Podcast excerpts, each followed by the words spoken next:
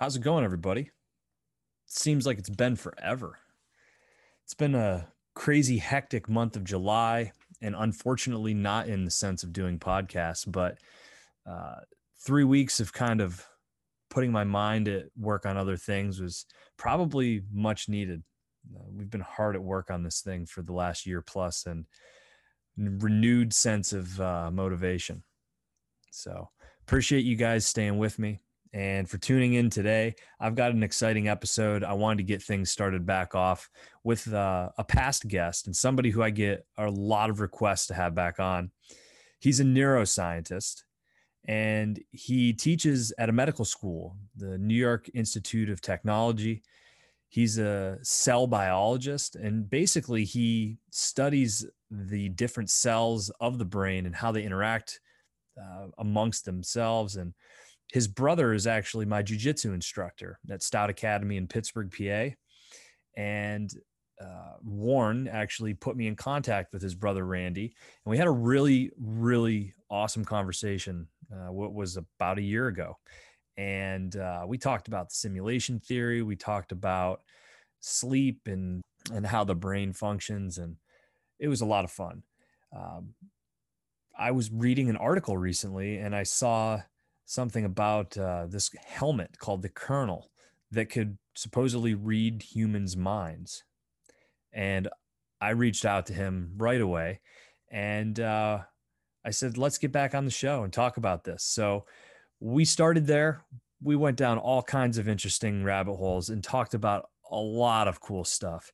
This is a two hour episode of all kinds of really interesting things. And I really hope you enjoy it give it up for my guest, Randy Stout. But before we enjoy this episode, a quick shout out from what I would say is Randy Stout's favorite coffee company. I mean, I don't want to put words in his mouth, but if you listen to the whole thing, we talk about this uh, towards the end. Uh, he's a huge customer of us, and uh, his coffee of choice is Rumble Time and Gold. So, yeah, make sure you go to drinkaktion.com. It's action with a K. It's a sponsor of this podcast, and it's the top specialty roast coffee you're going to drink. And if you sign up for a subscription, it does a few things for you. Number one, it ensures that you always have fresh tasting coffee in your cupboard, ready to drink. Number two, it gives you 20% off. And so when you think about what you're spending on what really is like a mediocre cup of coffee at a Starbucks, uh, you're spending like four, five, six. Um, I know people that spend like seven dollars a cup. When you buy Aktion, it's less than fifty cents a cup, and it's better. I don't know why you wouldn't try it. Um, go to drinkaktion.com, use code word curious, and you'll save 15%. But as I said, if you sign up for a subscription, you'll save 20%. You can get other things there as well too. If you don't drink coffee, natural supplements, CBD from hemp, turmeric. It's great for anti inflammation. Product called Active, Fuel, which is an MCT bomb, lots of apparel, and more stuff coming your way. But at the end of the day, you got to try the coffee if you're a coffee drinker. Go to drinkaktion.com, code word curious, and enjoy this episode.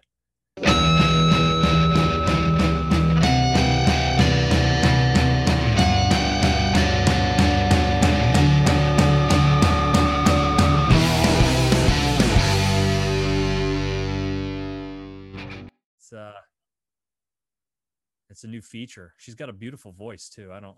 It's interesting. We can talk about that too. Um, before we even get started, I it's it's uh, there's been a lot of commentary about how um, uh, artificial voices are always uh, portrayed as female, and uh, we can talk about that a little bit too. It's a it's not really my area of like social commentary. But anyway, That's go ahead. I know we just started recording. So no, Randy, dude, thank you so much for coming on and on somewhat short notice. Uh, you are one of I say this about some people, but you really are like one of the most requested guests. The people are like, you need to have the neuroscientist back on. And I think we're all fascinated by what you, you know, do as a field of study and your career. Um, but it's uh, you know like i was saying before we started this thing i appreciate that you're willing to come on this podcast you know i've had all shapes and sizes of people uh, and lots of different personalities. And so, uh, you know, I know well, I'll kind of let you preface this because I don't want to mix what is, you know, medical things that you do in your professional world with what is a podcast. And we're talking about all kinds of things. So um, feel free to preface that. And if you could, you know, just maybe refresh everybody here with your background um, so that just, you know, they kind of understand what that is as we start going into some of this stuff. Yeah, that, that works well because um, my area and, and, my experience is in cellular neuroscience. So um, I have a PhD in neurobiology. And I'm not a clinician or a neurologist. So I, I don't treat patients. I, I do teach at a medical school. But uh, yeah, this is not any anything I say isn't going to be medical advice, and it's not really. It's also not, um, you know, part of the same thing that I'm doing when I'm when I'm teaching in a medical school or I'm doing my research. There's a very different kind of roles that I take on. And, and and here I'm, I'm more so to, you know, communicate with, with everyone uh, that, that's interested in, in, you know, anything we talk about. And it's really great just to chat uh, about, you know, a wide ranging topic. So wherever it goes, it's not necessarily, uh, it's definitely not medical advice and it's not really um, even in the same vein as what I'm doing in my, you know, as a, as a, as a real scientist and, uh, and I I do my I, I run a lab and uh, it's mostly cellular neuroscience. So we're studying how the how the cells of the brain work, um, and I do that at the New York Institute of Technology.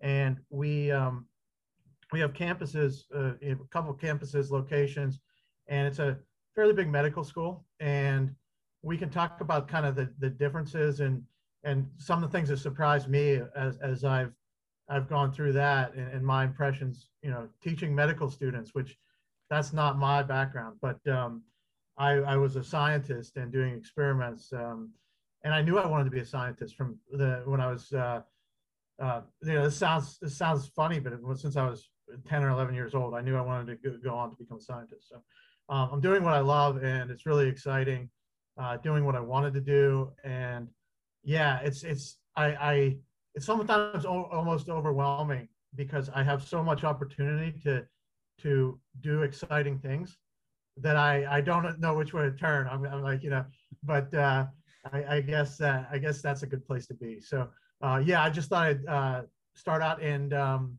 yeah, you know, teach neuroscience, do neuroscience. I do research and um, yeah, it's, it's excited to talk about anything, even if it's outside of that. Um, so yeah. Yeah.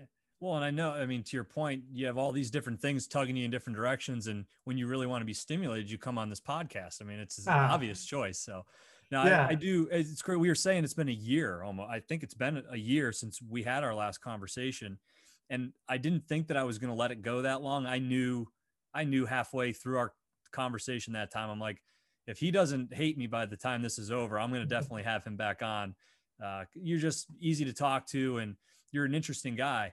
Uh, but what spurned me, because this year has gone by so fast, and we can certainly dive into that too. But I was, I was online, was looking. I think I just turned my computer on, and like the home screen, which is a bunch of news articles, popped up, and the front news article was, I think it was from the New York Times. Could be wrong on that, but it was a it was a relatively reputable news source, and it talked about a new technology called Kernel and uh, it's it was a, a, guy scientist Brian Johnson, I believe was his name. Uh, company had raised like fifty million dollars, and it was a helmet that you could wear.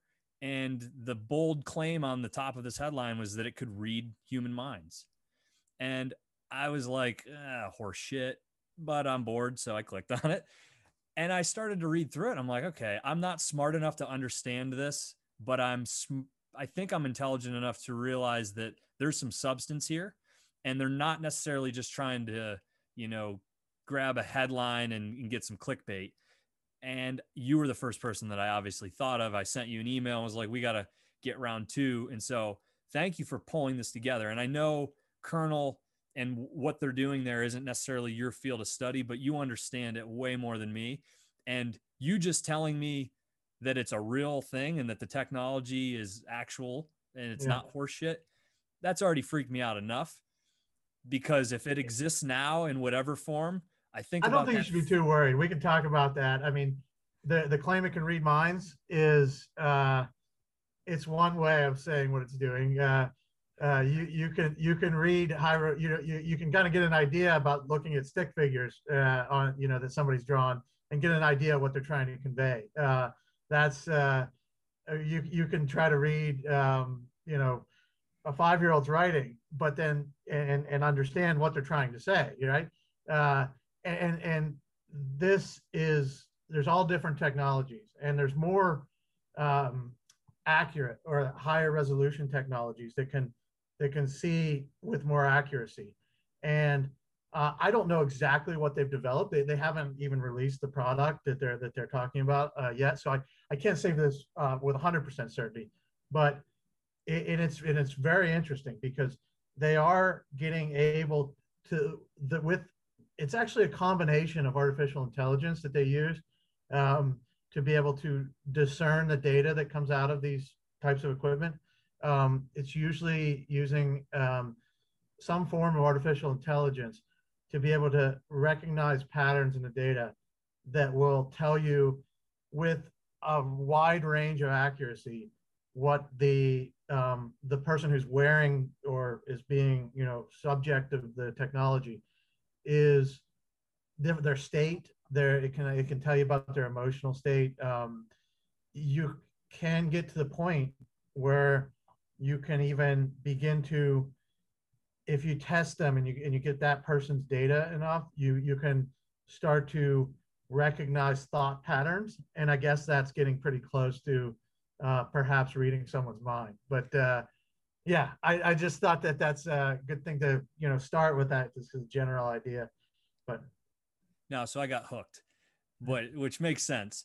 Um what what worries me though and, and you know, tell me I'm crazy here, but what you just explained makes perfect sense. They exaggerated it out a little bit, kind of took some liberties as to what reading a mind is. But I think about cell phones 20 years ago, 15 years ago, and I was like on my Nokia playing Snake in the back of the bus on my way home from like a basketball game. If you would have told me then that I could record this type of a podcast and distribute it out to millions of people. I've done a couple via my cell phone, right? I would have thought that was crazy. And I know they're completely different types of technology, but the fact that we have technology that can now interface with the brain, even at that very rudimentary level, is this the beginning to something similar? Maybe not the same type of time scale, but where it's inevitable that we progress to a place where the possibilities are somewhat endless? Yeah, so I would I would point you go back to your kind of uh, analogy about the cell phone, and if you think about how that has happened, it's there's a there's a couple of there's there's a a, a variety of different technologies that have advanced, and as they do, they kind of pull each other along. So uh, your cell phone wouldn't have been able to your old cell phone, your Nokia that you were uh, playing Snake on, wouldn't be able to um, it wouldn't be able to process the data for a podcast or video streaming um, data. And, and that's we have stronger, uh, better processors, more powerful processors on the phone.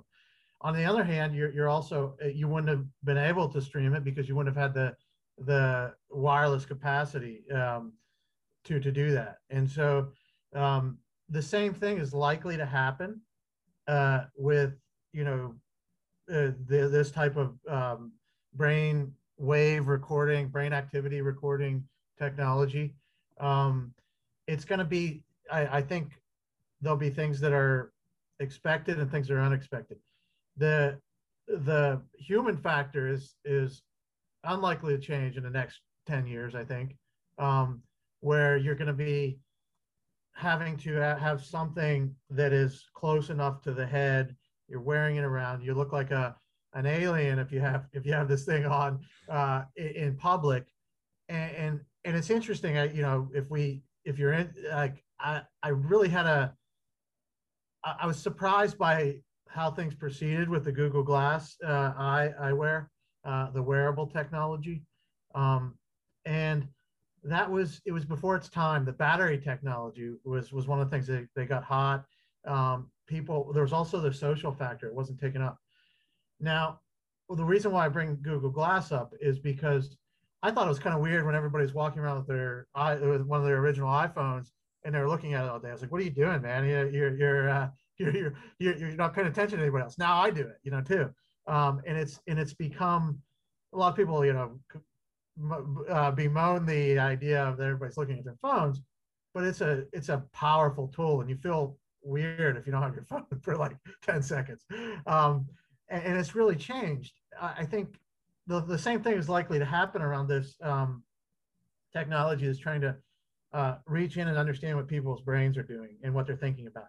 Um, your eyes are the window to your brain. I mean, they're really a part of your brain. They're an extension of your brain. I don't know if people knew that, but uh, um, they they're just a, kind of an extension of your brain out through your through through uh, out through your eye sockets. Um, but uh, they they're going to be doing things like uh, I know some some companies, some of the big big tech companies, are not just happy to track where, where you are and what websites you're looking at. They're going to be creating wearable glasses, and it sounds scary, and it, it can be, but it's also it's going to be such a powerful tool to be able to have the information there, but not have to look down at your phone and be able to see it. And that's a form of augmented reality. And that's it's like a it's like a VR headset, except you can see through it and, and you can project things onto it. The reason why I bring that up is because um, you can start to put these sensors that are part of the things, you know, similar, sometimes different technology as kernel and integrate those into wearable technology. And so whether it's a, a hat, like they made everybody wear the hats in Westworld, that's becoming more and more. It's looking like that something like that's going to become a possibility. Well, what and, even with like Neuralink, right? I mean, is there yeah. if you start to take your, you know, you you got me thinking when you said a lot of this is based on artificial intelligence, right? So yeah, if you're just taking data, right? Okay, so kernel is using what I what I thought I read was like electromagnetic sensors. They, have a couple of different things. Uh, they're, they're reading those waves, right? So they're capturing. they're looking the at data. functional near near infrared, where they're actually putting like long wavelength light into your brain and seeing how, even on a very like microscopic scale, the blood flow changes when you're using a certain part of your brain. That's how functional MRI works. Um, functional ma- um, magnetic resonance imaging. Um, that it, it, works in the same way, but you have to have this giant extremely powerful magnet to do that. Um, and what it's doing is it's looking at actually the the uh, increase or the hyperemia uh, of, the brain tissue. You're not really looking at the neural the, the neuronal activity. You're looking at the other cells, their changes in, in that part of the brain. And they change in response to the to the use of the neurons. The thing that kernel's doing is is similar, you don't require that giant magnet uh, in, in their technology. And that's the benefit. Uh, you don't get as high resolution inf- information uh, generally, but you, uh, you, you're able to put it on as like more of like a, like a, it looks like a helmet, like a skateboarder's helmet or something like that. Mm-hmm. Um, so it's using like long wavelength light and actually, you know, beaming it in and imaging the, the what, what, what it's getting back out uh, and it's actually imaging the tiny changes in blood flow in your brain. Um, that's one of their technologies. They have a couple other ones too. But uh, yeah, I, I, went off on a bit of a tangent there. Sorry, I, I interrupted. No, you're fine. Yeah, I just was thinking like Neuralink, right? Everybody's, you know, whether you've heard him on Rogan or anywhere else, Elon Musk talked a lot about Neuralink. I saw this thing where he's, I think it was like they had pigs playing Pong, or it was a yeah. monkey there's a monkey. Yeah, they had a monkey Pong, playing video games, right? Yeah. But it's it's still it's data, right? They're capturing data of some way, shape, or form, uh, similar, I would imagine, to something like kernel, probably different types of data, but running it through artificial intelligence to create outcomes and predictability and solve pro. I mean, I, I would imagine that's the engine that would drive any type of br- like brain interface, and then it it kind of goes to that place where you're explaining the augmented reality, I feel like I'd be walking around in like a thing of uh, what was that uh, Sonic the Hedgehog, where it's like you got rings every. Oh, there's my life. You know, here's how tired I am. Oh, I should go to sleep by nine o'clock tonight because I'm connected in and I'm getting readings from you know, like right now, you can look at a Whoop strap, right? Or you can Yeah. w- check your wearables, but I, I would imagine somebody's going to tie all this together and you're going to have like a dashboard of gauges that'll pop up in your field of vision.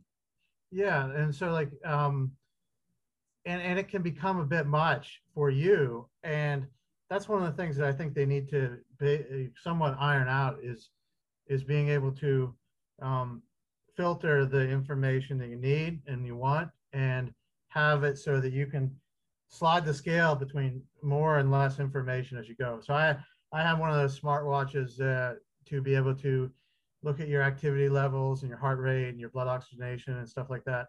And I got I stopped wearing it because it was constantly buzzing about something, and I don't want to be I don't want to be distracted. If I want to look at you know my my watch, I'll I'll look at my watch, and you can turn off the notifications, but there's always something. And uh, I, I actually didn't even like getting one of the reasons somebody told me to get to wear that thing was because I because then you don't have to get your phone out to look at text and, and to make calls. I'm like, actually, I miss that text and text the person back later. That's kind of the point of a text. But uh, I'm getting a little off topic, I guess. No, um, it's so true though. You got you're literally reading my mind. It's, but and, and and I guess coming back to the wearable technology, you know, there's the concern that that's going to happen. I, I think, uh, you know, getting back to kernel though is like, and and similar, you know, brain monitoring technology. Um, so you were talking about uh, Neuralace, the uh, brain machine interface uh, that that's being worked on as a product. There's a lot of that similar stuff, and in some cases, more sophisticated things going on in research. Um, but they have a good funding level in, in, in that company. So uh, they're also probably getting a lot of uh, able to do things fast and, and, and, they have a lot of help.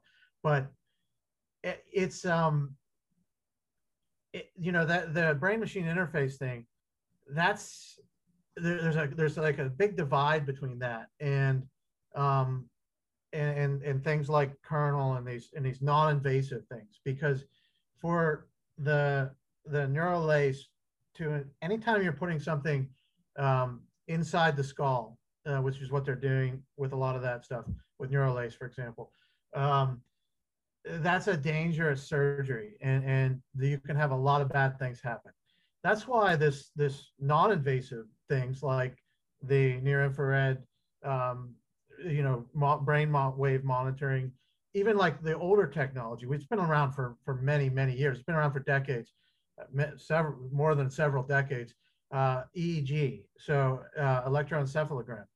And these are all trying to read the brain and they are it's some with some resolution reading the brain's activity uh, without having to stick something into your brain um, and, and that's why like the combination of that plus the wearable technology that's always seeing what's out there, but at the same time integrating that data with uh, some measure of what your brain's doing, that's going to be a synergistic uh, effect, and is, is, what I'm trying to trying to kind of convey. Uh, just like with the processor increase and the the the the better high bandwidth communications, and now you're able to stream a podcast we're going to be able to do really surprising things with these brain monitoring devices, especially when we have other data coming in about not from from outside the brain. When it's able to see what your eyes are seeing and it gets a certain signal from the brain monitoring device, it's going to be able to tell what you're thinking a lot better is what is what I'm saying. And and the other side of it is, as I mentioned, a lot of times those streams of data are kind of uh, you know classified or um, even recognized perhaps as, as, a certain pattern that reflects a certain brain activity um, or or perhaps even what your rough idea of what you're thinking about or your emotional state that is often done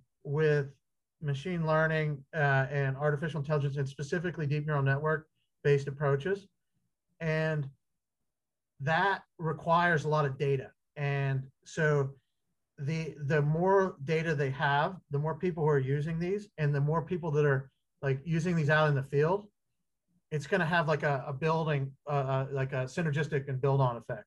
Mm-hmm. And you're going to see this really rapid advance. So for for probably mostly good actually. Um, and you know all all the, these new technological advances they can always do good or bad things. But i'm pretty optimistic especially in this area about the the brain monitoring that it's it's going to be mostly used for good. And i'm not always optimistic about stuff like that. So i wouldn't be too worried. Anyway you know I, have I've been talking a lot here.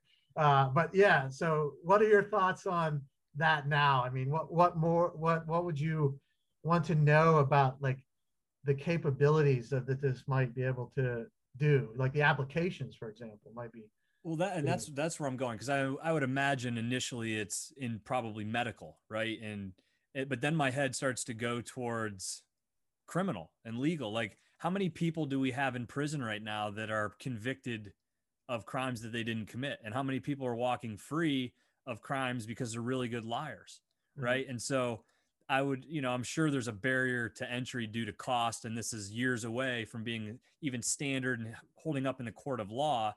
But I start to go that direction.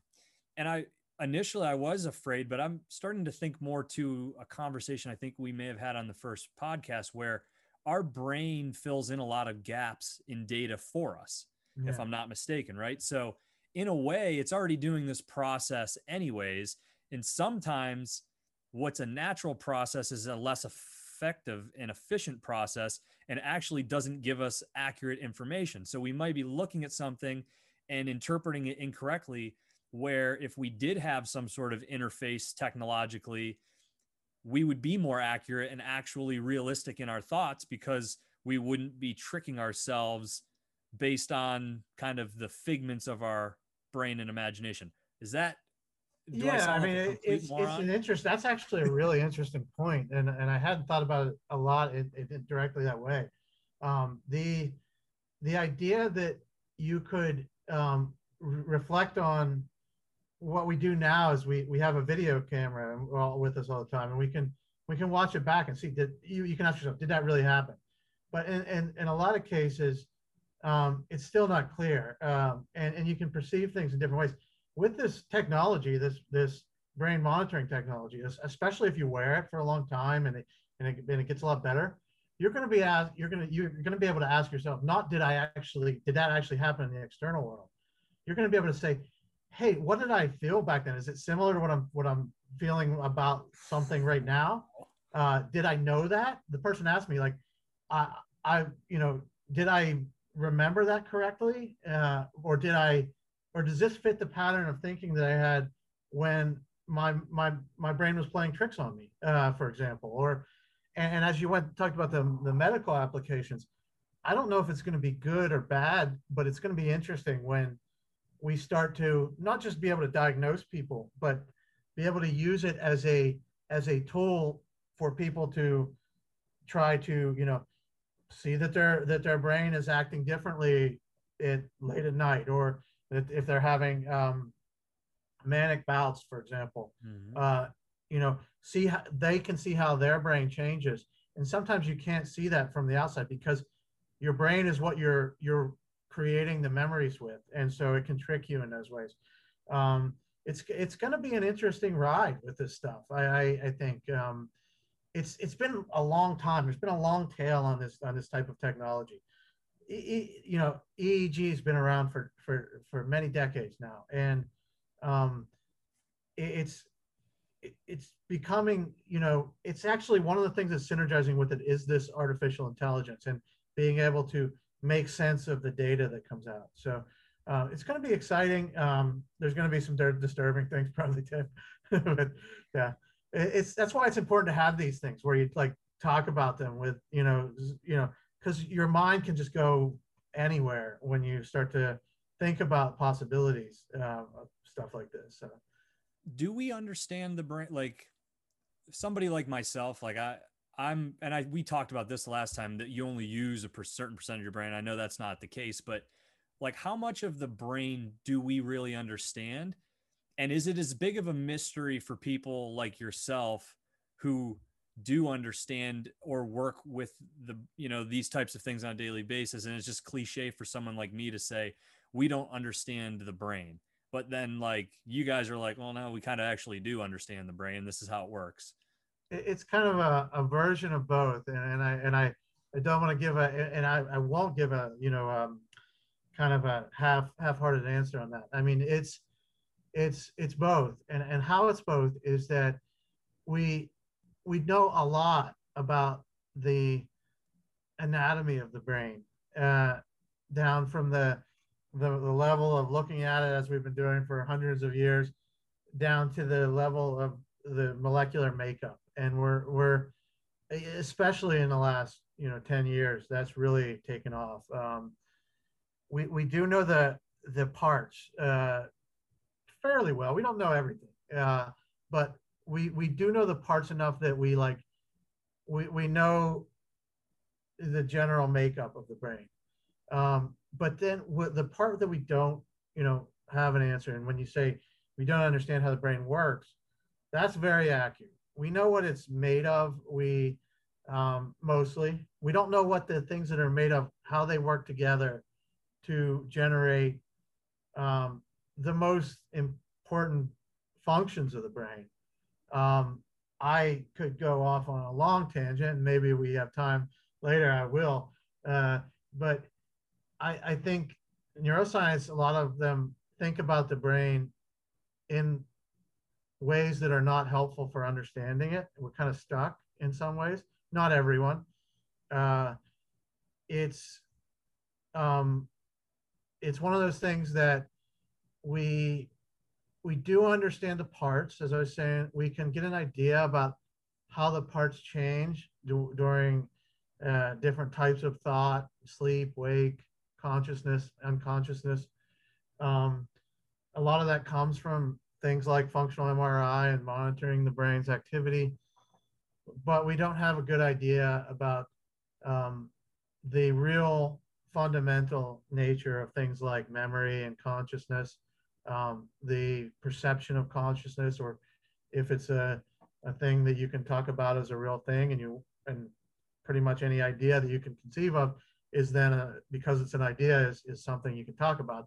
Um, things like consciousness, sleep, wake, memory, even. Um, we know a lot more about it in the last 15 years, but we still don't understand it. We don't understand entirely why people sleep and dream. There's there's a lot of good uh, ideas about it, um, and there's things that we know it's doing, but we don't know for sure if that's the main the, reason why. The main reason and the entirety of, of the of the purpose for it, because sleep is a um, it's a pretty costly. People say, "Oh, well, it keeps you from going out into the night." When we were in the, you know, um, before we had, you know, civilization and kept you from getting eaten by a lion. I, I don't think that's true because a lot of people, especially when you're out camping and stuff like that, and you're outside of, you know, people fall down and get hurt when they're when they're trying to like wake up. And when you first wake up, that's that's often when you can make mistakes uh, mm-hmm. and get hurt. You know,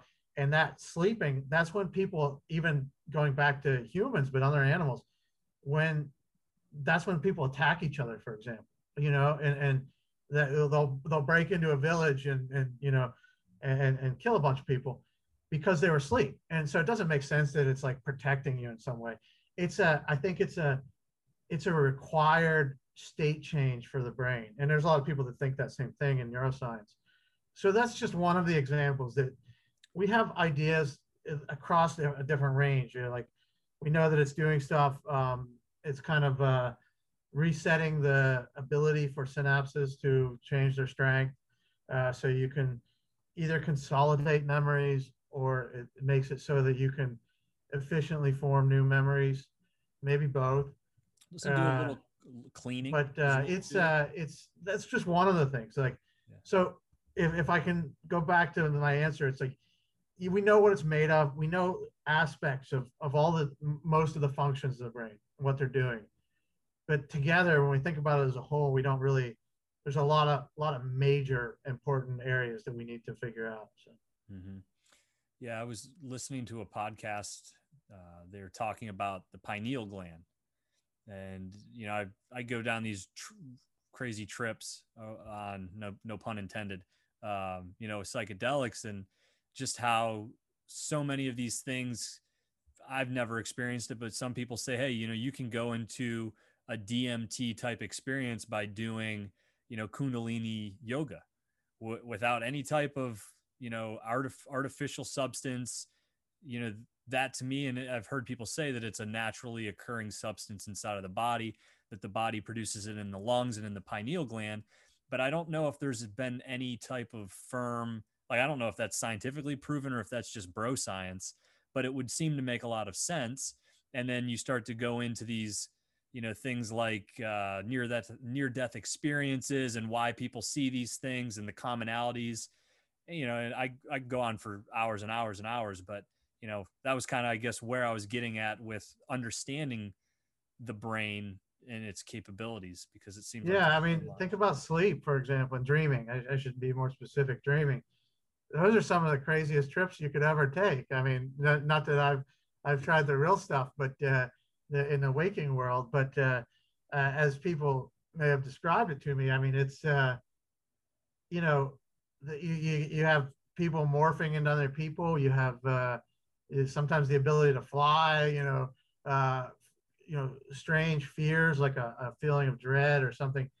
These are, you know, the equivalent of of a trip that your brain is just creating for you. And um, cause I, I think sleep should be thought of a different form of consciousness. Uh, I mean, again, I shouldn't say sleep, I should say dreaming, because you can often remember your dreams when you wake up. And even if you don't remember them entirely, they can they they're the memories there of what happened in that dream and so if you have the idea that you are somewhere and you're um, and you have and it changes your brain in some way in the form of a memory and how your brain works going forward um, i think that can be one definition of, of uh, when you feel like you're in a place and you have the feeling that you have a continuity from from recent memories uh, that, I think that's one kind of way to describe consciousness. And so, although your body's not moving, you're not responding to things from the external world, you're you you you feel like you're in a you're existing in a place in space, and you have a continuous, you know, kind of uh, memories from before. So I, I think you know, dreaming is is can can be uh, a way to access some of these things because that's your brain's making that on its own. And that's like a crazy trip that you could experience. Who knows what's going to happen the next time? If you can remember your dreams if you get enough sleep to remember your dreams um, it's the equivalent of a crazy trip. So of course if you um, meditate and, and are practicing driving your brain into a state uh, obviously we, we all do it. We, we all can do that. So i mean i don't think that there's any reason to doubt that you could do that um, through uh, practice.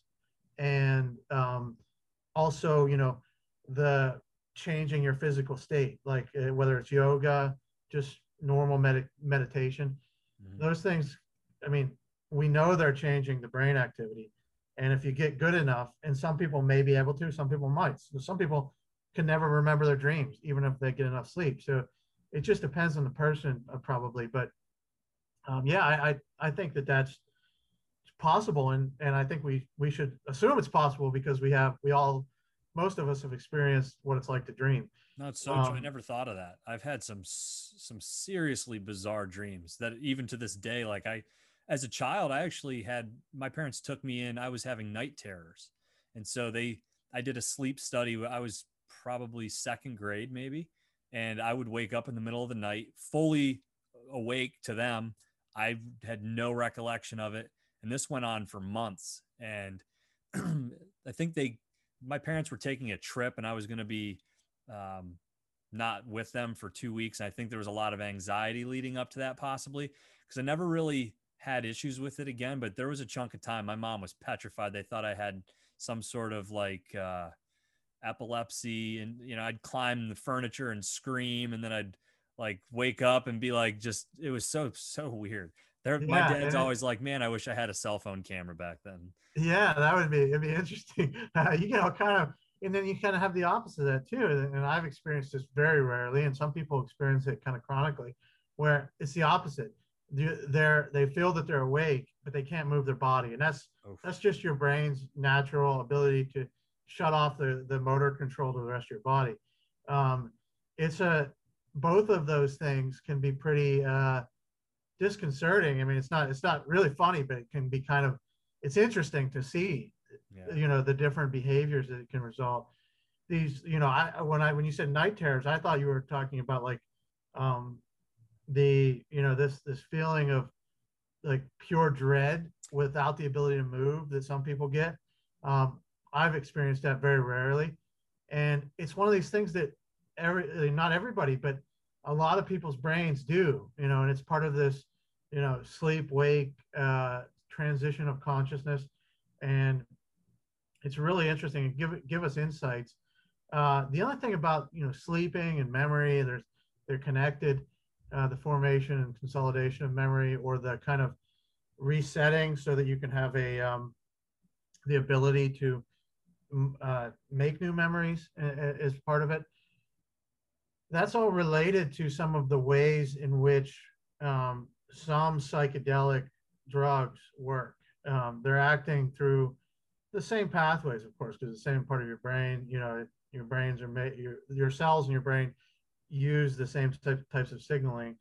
Uh, things like NMDA receptors. Uh, it's interesting how they can create these, um, you know, uh, hallucinations with psychedelics.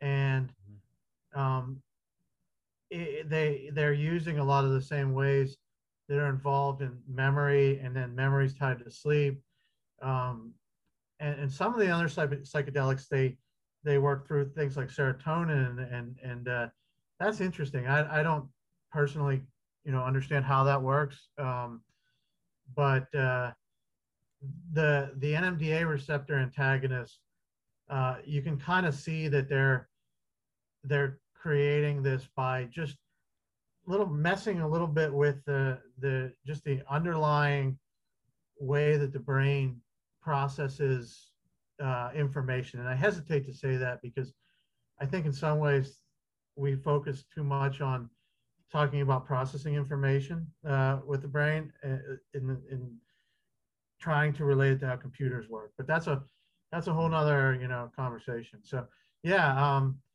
I don't even know where we're at now. I, no, this is good stuff. It's uh, you're you're solving all these lifelong questions that I've had, and and another one, and I think you're probably familiar with this, but um, the fact that the human brain doubled in size in such a short amount of time, and I I've heard so many varying accounts for why this happens, and I don't think I've ever heard somebody with your background it's always been you know a Terence McKenna and his crazy theory or you know somebody that's been spouting off on a podcast but just the fact in and of itself i don't know if there's other organs in the body that have an evolutionary s- cycle that's kind of mimicked that or where we can draw inferences from other species um, outside of primates where this is something that's consistent but do you have any insight there based on your research as to what would have triggered that because I've well, heard one thing that's kind of you know to start, I would say it's it's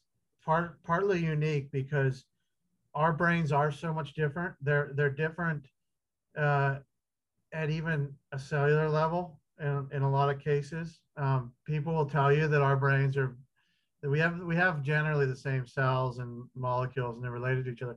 But there's a lot of differences too than than than um, you know things like a, a frog or something like that. We, we have the same types of cells, but they're they're they're much different in their actual shape and, and how they work and stuff like that. Um, but and and with that, with these major differences, uh, we don't have a, a fossil record uh, because brains are not preserved. We can't look back at a fossil record of, of how how brains evolved we can look at a molecular level and try to understand. You can get a lot of information by doing, you know, ge- like looking at how genetics can kind of like you can you can infer uh, some information about evolution by looking at how the genetics change between different animals. And we have animals that have been around for much longer than than humans and even longer than primates uh, in a very similar form.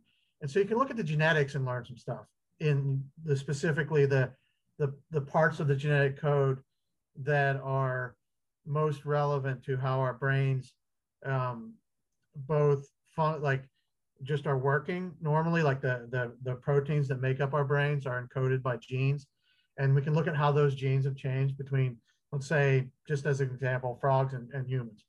Um, we can't look at the fossil record though. And so um, that's one of the actual and collaborating on a really exciting project um, to look at um, what we do have available, which is looking across, it, you know, different types of animals that have quite different, for example, brain size. Uh, and this is not primarily my work, but I'm doing an awesome collaboration with with someone at NYIT, um, looking at, you know, how the brain development and ending morphology changes. Uh, we're, we're working some on like very cognitively capable animals versus animals that are less co- well to, to say it another way kind of dumb uh, so um, one of the animals that's surprising in that it has a very small brain but can do a lot of the um, mentally difficult tasks, um, for example, can build tools is a crow. Uh, um, some of these New Caledonian crows, uh, ravens, they're extremely intelligent. And we can tell they are because they have, they, they can count, they can recognize people, um, they, they can build tools. Uh, and, and, this isn't my work with the behavior of crows, but it, the idea is that these these animals have much much smaller brains in comparison to an animal that's has the same abilities. So I mean, dogs can't really build. There's there's maybe I don't know if they build tools or not. Quite frankly, they can do some really really great behaviors and learn very well. Um, certainly, obviously, recognize people and, and and in some ways they can see the intent of other people. But apparently, crows can do that too. They can they can know another crow uh, saw them hide food and they'll watch out for that crow but not another crow because they know that crow knows where their food is for example um, so they're very very intelligent animals and you know by under studying how their brains are structured we might be able to start to understand how they have that increased cognitive abilities in comparison to another animal that has a much larger brain but maybe isn't exhibiting those those types of behaviors and um, we can get ideas about why our brain increased in size, but also why it in, increased in its abilities. And, you know, part of that is looking at the different parts of the brain that did increase their size versus other parts that didn't, you know, and things like that. So, uh, of course, our, our cerebral cortex, the outer layer, it's all folded up uh, because it just, it trying to pack that much area close enough together so that it can communicate efficiently. And also, it just doesn't take up just a ridiculous amount of space. Um, it, we our brains got these folds, just like um, the brains of other highly intelligent animals, like dolphins. They have very uh, uh folded cortex. Um, and, and so you know that's one of the we can we can look at those things and compare between animals and try to understand it um, why our brain increased i can't really answer that there's a lot of good research in that area um, in size and ability um, i think yeah i, I better um, kind of back off on that because it's kind of getting outside of my area um, i would say that a lot of it has to do with competition and social interactions. Um, and I think that's where a lot of the the ideas in that area are, are centered around. Mm-hmm. Um, because as we begin to be able to communicate, it's it's um, and and hold uh, pass on information across people. You need to have more and more memories. It gives you more and more of an advantage to be able to learn how to do things and figure things out. Um, and, and so a lot of it might become from you know competition between people um, for prominence being able to tell whether somebody else is telling the truth or not when they tell you they might be telling you that the um, you know, the the buffalo went that way so that they have more buffalo to, to be able to hunt, right? Um, so you have the the ability to uh, discern whether somebody's telling you the truth, and that means like telling yourself a story and saying like, if I was that person, and I said that, I got to be just a little bit smarter than them to figure out that they're lying, right? And so you have this like arms race uh, of cognitive function. Yeah. And I think a lot of people think that that's one of the reasons why humans that kind of had this spike in brain size, but also uh, a real jump forward in in their abilities. And uh, it probably had like a feedback effect on how they raise their children, how we raise our children, as opposed to how other uh, species do. Um, and based on that, it allowed our brains to get bigger. We, we were able to feed our children so they could have the nutrients they needed to increase their brain size even further. And then that allowed them to have, you know, better ways of taking care of their children, better ways of getting food. And it just kind of had, again, like I keep saying it, but like a synergistic effect uh, on, on the brain. But then you're bumping up against like physical limits, you know, for example and that's why the size of your skull the size the size of your skull but also like um the ability to get the blood uh, uh, to your, your brain consumes a lot of energy a lot of oxygen a lot of the glucose that you uh, your the rest of your body works with but it, it consumes such a high percentage of your energy that we uh, we need more and more energy the bigger the brain gets. It gets harder and harder for the brain to properly communicate across the uh, a bigger and bigger you know area. And so that requires more and more energy and you kind of like hit a limit uh, about how big your brain can get and it's physical limits about like your heart um, things like uh, you know your ability to again pump the blood through your brain uh, get to get the right amount of nutrients all of these things can uh, can create limits. And so I don't know. I mean, we might be able to engineer our ways around it. And that would be a really unique thing because then, and we already are in some ways doing that. Um, we're, we're, we're figuring a way around the limits. And that's what this like your phone, for example. Hmm. Um, n- now it, it may seem like a, somewhat of a curse sometimes, but it also allows us to get where we're going much faster. It allows us to, you know, get stuff done faster and learn more. And we're able to do science faster. We're able to find, you know, new therapies for disease faster. And so we're kind of like engineering our way around the limits of our own brain with things like this. And it'll be, you know, wearable technology. It'll be things like, um, you know, monitoring brain activity, whether it's this near infrared um, uh, optical monitoring of, of brain function or electroencephalogram, EEG type monitoring or magnetic resonance. So yeah, I mean, it's, uh, it, will be, that's going to start feeding back into our productivity and our ability to um, increase our, uh, both our abilities, but also um, increase hopefully the rich richness of our lives. Um, I've been listening to as much as I can podcasts, and I know this is, I, I need to get caught up on on yours. Actually, I, I, was listening to it for a long time, and I do it while I'm mowing. So uh, and we're riding in my car. I haven't been doing as much of either of those lately, but anyway, yeah. So no, I, I appreciate you going and entertaining that because as as you're explaining it, I'm like, you know what?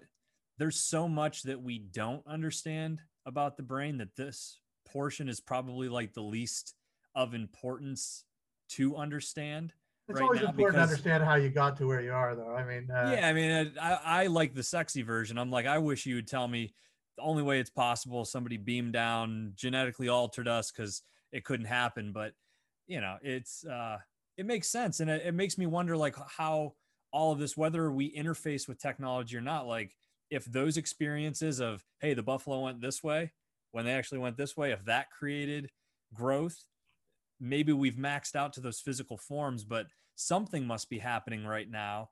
And we're in the middle of it, so we don't recognize it. But man, to be able to like be us in however many thousands or millions of years to look back at this point in time and analyze it from a high level and say, you know, these things, these things, all of these things were occurring to civilization at the time, and human developed this next step of consciousness or the brain. Uh, I don't know, it'd be kind of cool. Yeah, I, I think we we always need to we do need to look back to how we got here, and I would say, um, for better or worse, and I think mostly better. Actually, I mean, there's a lot of awful things that happened. Uh, you you you couldn't, and maybe there will be in the future. There's been bad times, uh, but I, I think we got here by technology, and um, I think it's kind of hard to argue about that. Whether it be technology in the form of language, uh, technology in the form of, of written word, printing, uh, being able to copy things um, uh, in the form of lo- technology in the form of, of teaching and learning, structuring uh, the access to education. Um, these are all different types of technology. And now we're talking over a computer um, through, you know, wireless, uh, you know, beaming up to space or it's going I don't know uh, exactly how we're, we're even communicating right now. And um, it's, um, we got here by technology. And so I, I do worry sometimes when maybe this comes and goes across the, you know, generations. Uh, we start to think, oh no, we need to go back. We need to, we need to like, we need to uh, stop going forward and just try to try to prevent things from getting worse. And um, that's never been the approach and because somebody else is going to go out and try to figure out how to solve that problem with technology and if we try to stop unfortunately um, we can't we have to keep going forward um, where that leads us whether it goes to disaster or some kind of utopia uh, I, I don't know. I don't think anybody can say destiny, though. I think you're right. You know, I think we we do. We spend a lot of time trying to fight something that at the end of the day we're never going to be able to. You can't push back on that. It's got the mm-hmm. momentum of civilization up against it. So, and I, I, it's why you touched on all the other podcasts, and we were talking before we started this thing. Some of the other folks that you know come from your background, academia, you know, that are researchers and scientists that have found a place in I guess you could call it the mainstream. What what is now I, I consider podcasts, at least the larger podcasts, right? The the Rogans. I mean, they're those types of podcasts are reaching more people than all the top cable news channels combined.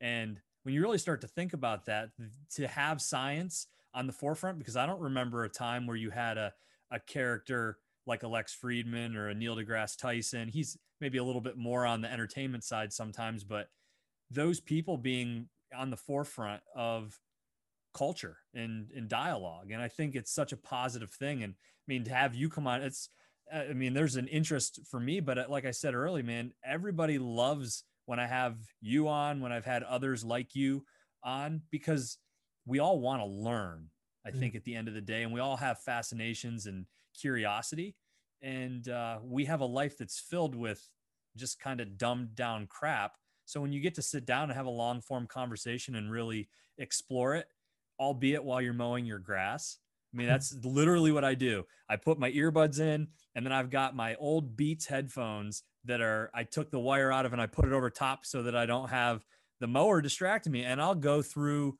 three or four hours of doing yard work and just listen to you know a couple podcasts. Yeah and, it, and you're getting a little bit of exercise hopefully at the same time. And yeah.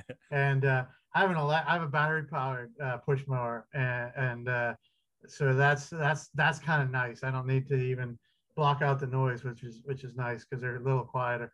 But uh yeah it's, it's really nice because you can um it, it's almost like you I, I walk sometimes and, and listen to it.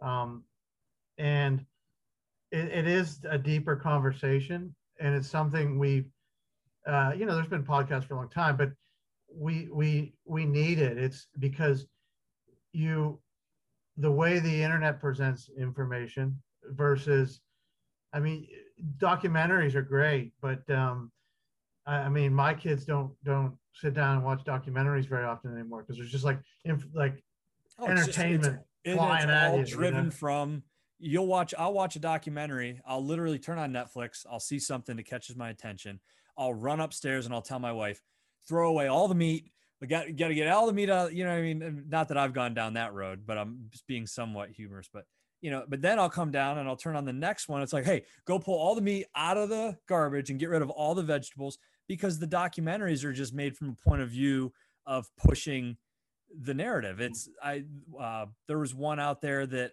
after I looked into it, I'm like, that was really compelling. It's not what I would have thought, but it's compelling. Then I looked, and George Lucas's wife was the producer, and she's like the head of a vegan association, and she's like completely against the consumption of meat. And I'm like, okay, I'm not saying you're wrong. I think there's a lot of good points that you made in there. But anybody that does the research and then sees like what the backstory is here, you kind of like, man, you've got an agenda. And that's on both sides. So I, to your point, that's a big reason why I love these open forum conversations. I think they're great, and you have people coming on that don't always just talk about their particular science. Like I could, I could be talking about, you know, the the experiments I'm doing right now, and and and it it it's it's interesting, but it's not when you don't have a wider context, and it's nice to just have a conversation with somebody that at least you know they're an expert on one thing or the other. And even with that, I mean, you have to be sometimes be careful. But uh, when you, when like for example, Joe Rogan's podcast, I think he does more for for science outreach than than almost anybody. And, it's and it's, you would never expect that, right? I mean, like Joe Rogan, like Fear Factor, so like, yeah and it's and it's so cool because you're you're actually entertain you're actually in, in, in li- interested in listening. You like you don't want to you don't want to stop mowing because you're you're, you're listening to the podcast, right? Um, and those conversations are you know not just one sided. They're they're somebody talking and and and and that's even like I was recently listening to Andrew Huberman's uh, podcast. He's a neuroscience. He's, he's a real deal. I mean, he's great, great neuroscience. Um, and um, you know it's interesting because he's talking to somebody else who's you know outside of the field of, of, of neuroscience. And he's asking questions that are like you know just there where somebody who doesn't isn't an expert would be asking those questions. And it's it's bringing the audience into it. And, and um, you're you're the you're kind of speaking for the audience and you're also getting I think, useful information because it's a form of a, a storytelling. It's it's it's a it's a form of a conversation, and it's more than just like some super edited, you know, um, super condensed, maybe somewhat trying to push your perspective in a certain way. You're just talking with someone, and I think that's really really important, especially with science, because um, it's important that I think the the public um, both understand the limits, but also the uh, the benefits of, of um, science and, and science across the board. We often have the idea that if you're not treating a, a disease, if you're not designing uh, new therapy for a disease, and there's a, definitely an important place for that. Um, but if we knew how to do it, if we knew what we needed to do ahead of time, somebody would have done it because there's a lot of money to be made in, in, treating different diseases. We need to do the basic science too to, to understand what we don't know, like the mechanisms that we don't know, down to, you know, why are these cells dying in Parkinson's disease, for example?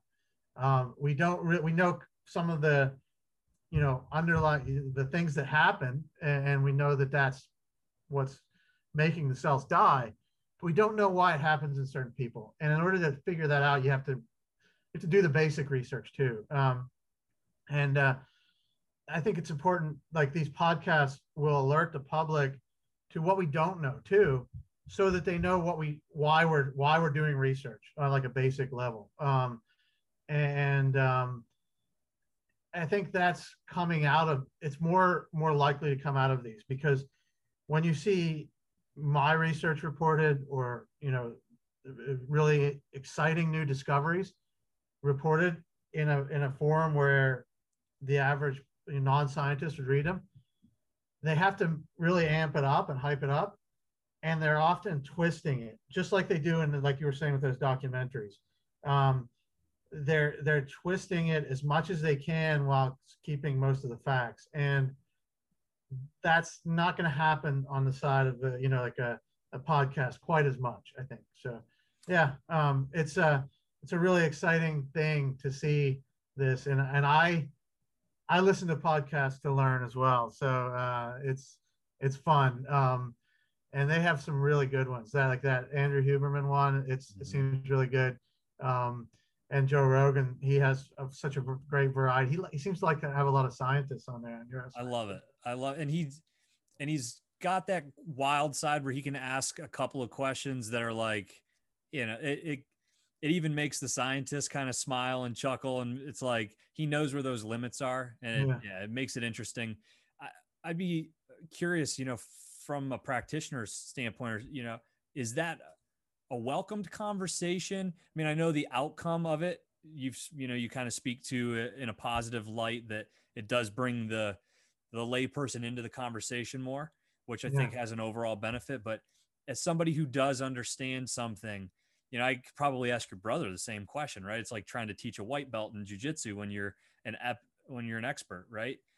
Mm. Is that a welcomed conversation to have dialogue around things that you're v- just levels and levels above with somebody like myself when I'm kind of like giving you broken English around how it how things work? Yeah, I, I uh, for me, I, I can speak for myself, but um, you know, I, I guess everybody's different and uh, people have different interactions. But for me, it's uh, you you'll have a hard time getting me to shut up. I I, I love talking about it, um, and I I, am also probably more more so than a, a, lot of researchers. I welcome talking and, and admitting what what I don't know um, and what the the scientific field um, are gaps in knowledge, are gaps in understanding.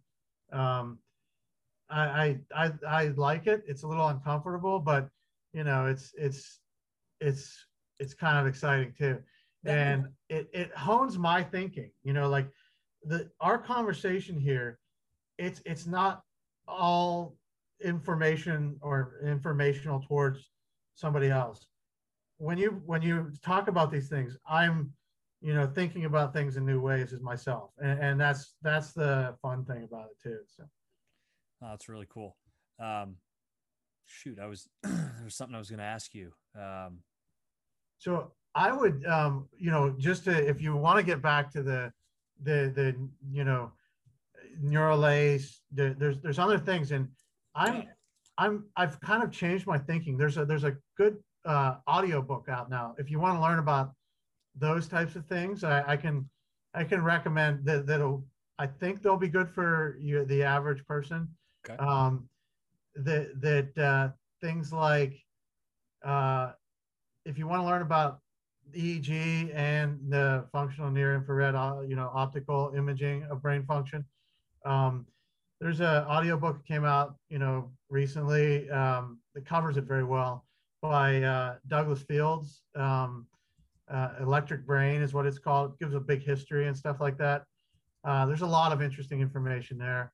Um, another, if you're interested in deep learning uh, and also brain science, um, there's one by Terry Sejnowski that's really exciting and interesting. He's he's a, a rare expert in both and one of the founders in in uh, deep neural network based artificial intelligence. And um, I'd recommend reading that uh, if you're interested in learning more about the background of, artificial intelligence and in the same time you get a lot of information about brain brain uh, science and neuroscience um, but yeah, I, I think uh, I think uh, you know it's always fun to talk about those things and, and bring those those uh, you know my recommendations. And on the other side of it, I have you know coming from your podcast and and speaking with with my brother Warren, he uh, you know fills me in on things about in the area of, of uh, exercise, sports, and, and like health and, and optimizing health for um, for sports and and and other things. And so he's uh, he's always kind of like a connector to new areas, and um,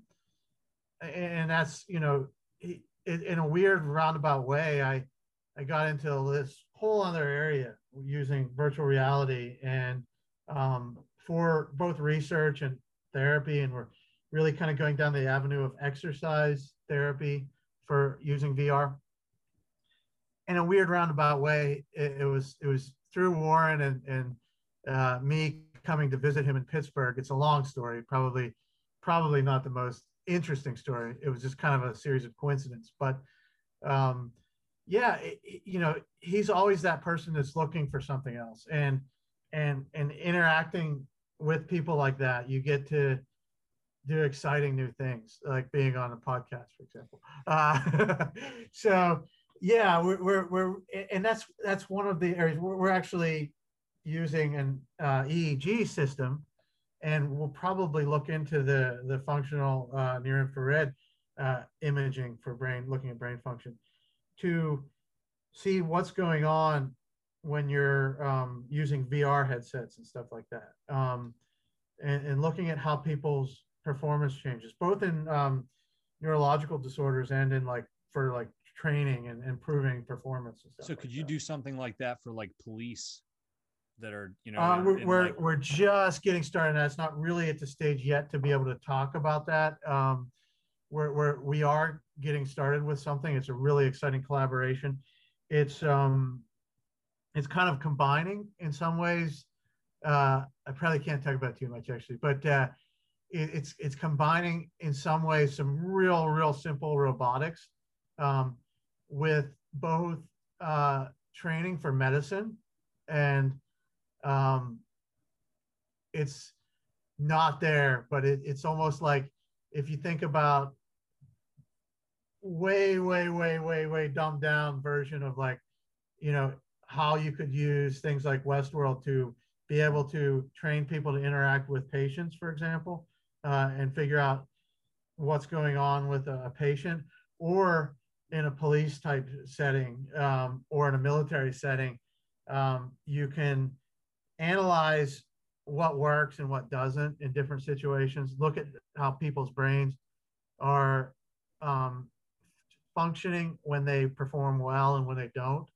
Um, we're looking at it from a therapeutic standpoint, like using exercise as therapy hmm. uh, for for neurodevelopmental uh, disorders uh, like autism spectrum disorder, and um, and because there's kind of a a, a combination effect of uh, exercise and is actually good for the brain, and I think on some level everybody kind of understands that.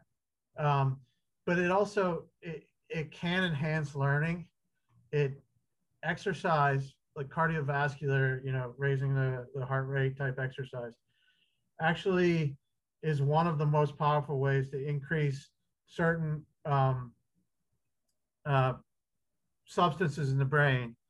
Uh, there's one main example that I'm sure all the neuroscientists will know I'm thinking of is BDNF, uh, brain derived neurotrophic factor these are things that are involved in learning and also um, that are dysregulated in many disorders.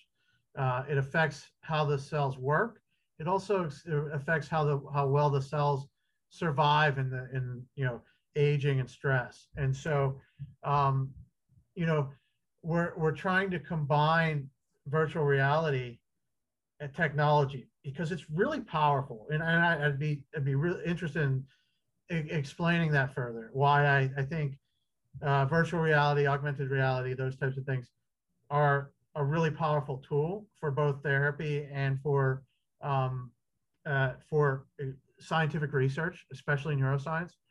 Um, and we can talk about that, but you know, we're combining that with exercise, and uh, you know, I think there's a lot of potential there because you're not just trying to get people to exercise harder, which it does uh, actually. Oh, I've done a, some of the boxing with yeah. my brother. Brought his he had his VR. Uh, I can't remember the. I think it was an Oculus, Yeah, we, probably uh, not. we just, you know, I hit the heavy bag and then he's like, here, fight this guy. And I'm like in the backyard, you know, four or five rounds of that and you're dying. I'm like, You're drenched, you're sweating, you're like- you're I'm like- wet. yeah, you, it's a it's a real workout um and you know if you're if you're able to develop that which is what we're doing we're we're, we're from scratch building our own our own virtual reality i can call it games but they're actually you know platforms i would say or tools um, we're building them for doing that specifically as opposed to you, you need to make it entertaining and give like the the rewards and the in the cues of positive and negative cues to keep people going. And, and we we're employing some of the the gamification and these addicting qualities of, of video games. We're employing that hopefully for good to get people to exercise longer. But the big thing one of the big things that, that vr allows um, and this type of you know the, the suite of technology around vr whether it's like motion capture um, and monitoring heart rate while you're doing VR. Um, the the big thing is is it allows you to much much more richly and accurately capture the performance and the change in performance of the person over time because when you think about what the VR system that you use, for example, the Oculus, uh, some of the the Rift through the Quest and the new Quest, they're amazing, amazing pieces of technology. I think because it's it's figuring out what you your where your gaze is based on gyroscopes and, and motion sensors um, and tracking now out, inside out tracking it, it's getting this extremely fast and accurate measurement of your head where your hands are you don't even need the controllers anymore for uh, a lot of them uh, the the newer vr headsets you can just use your, your hands um, because they have cameras that recognize your hand position and where all your digits are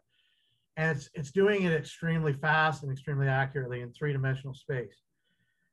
Well, it needs to have the exact coordinates of all of those different parts, where your head is, how it's tilted, your hands.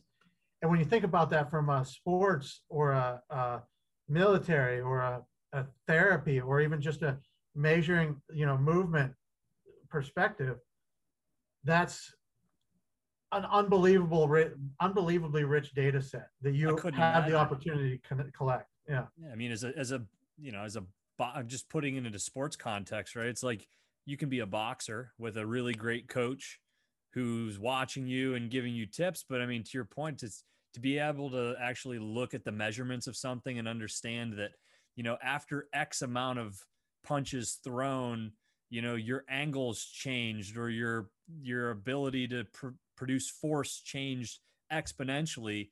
And then i would imagine be able to then create solutions to try to solve for those problems or avoid them altogether to deliver the final outcome. And i'm going into the sports realm but i mean i would imagine that's no different than you know situational training in a medical scenario or in a battlefield or in a emergency response. Uh, it's endless all right? of those things you can you can play them over and over again um, and you can create like a more and more realistic environment. You, you if you've done the the more recent vr things it's it's pretty amazing sometimes. But there's things you can't do in real life for example because in things like um, you know you can make objects that you could for example you can make a heart bigger than your living room uh, and, and actually see it from the inside. That's an example. You can do things like you can make something appear instantly and you can make it appear based on prior behavior. Uh, that's hard to figure out how you could do that and if you did it would be unbelievable it would be extremely expensive and time consuming to create something like that you can do it with a few uh, you know pop copy and paste some code attach it to a, game object. You can do that very quickly. And you can even make it so that the game or the therapy tool or the uh, sports performance tool um, responds to the per- prior performance even within that session and is basically like a, a custom trainer. And you can and, and our goal is to employ on the fly um, forms of artificial intelligence to recognize patterns to push you towards your uh, you know so you can go another five trajectory. minutes. You could go five more minutes on this pace because your markers show that you aren't as tired. Yeah i'm using horrible terms but you're not you haven't spent as much energy or output to this point so keep going or you could create a predictive model that okay. if this person on this day is performing well it can you know be maybe they had a little bit more sleep. We can actually make the the duration of the targets that they're they're, they're requiring to hit briefer. And they'll still be able to perform well enough that they'll get even more uh, benefit out of the training. Or they're not doing as well today. We need we need to dial it down so that they're able to not just totally be overwhelmed by the you know like the rate that the targets are coming at them that they need to reach and hit. Um, in that case today we'll, we'll, we'll dial it down a little bit so they get maximum benefit and training efficiency or therapy efficiency. Mm. and these are things that you know a human trainer with years of experience could start to be able to do. But how how scalable is that? You know what i mean? Here we can deploy it if we if we make the program and the artificial intelligence correctly that can be scaled to everybody. It democratizes it increases access you know? It lowers costs too. Um, and, and so that's one of the benefits is you know we, we hope to get this out to more and more people. And uh, i don't want to go into specifics but it also helped in, in the in the case of the pandemic um, both on educational side and some of the exercise uh, programs that we have going on. Um, we were able to um, allow people to practice more get feedback on their performance when they don't have the they don't they can't be face to face with the professor. Um, and it, and it's it's really i think it's it's only going to increase from there. It's going to increase um, the ability to gain access to things. It's going to lower costs for for you know customized therapy for example um, and it's going to help connect people too and that's one of the really exciting things about i think virtual reality going forward we don't have a lot of that yet but it's going to be important is that you're going to be able to like I can be training with you and Warren in a virtual version of Warren's gym here, and I, am talking with the people. I talk about how I did last week in virtual reality. We built uh, extremely uh, brilliant medical student that's been working with me. We built a, a, a version of, of the mitts, and he was in Connecticut, and I was down here in Long Island, and we were he, I was holding up the mitts and he was punching them. You know, like as like the, the, the whole thing where you where you have your hand horizontal and you flip it up and you see how fast the person reacts. No no noticeable lag. And I, I want to point something out though because I think this is important.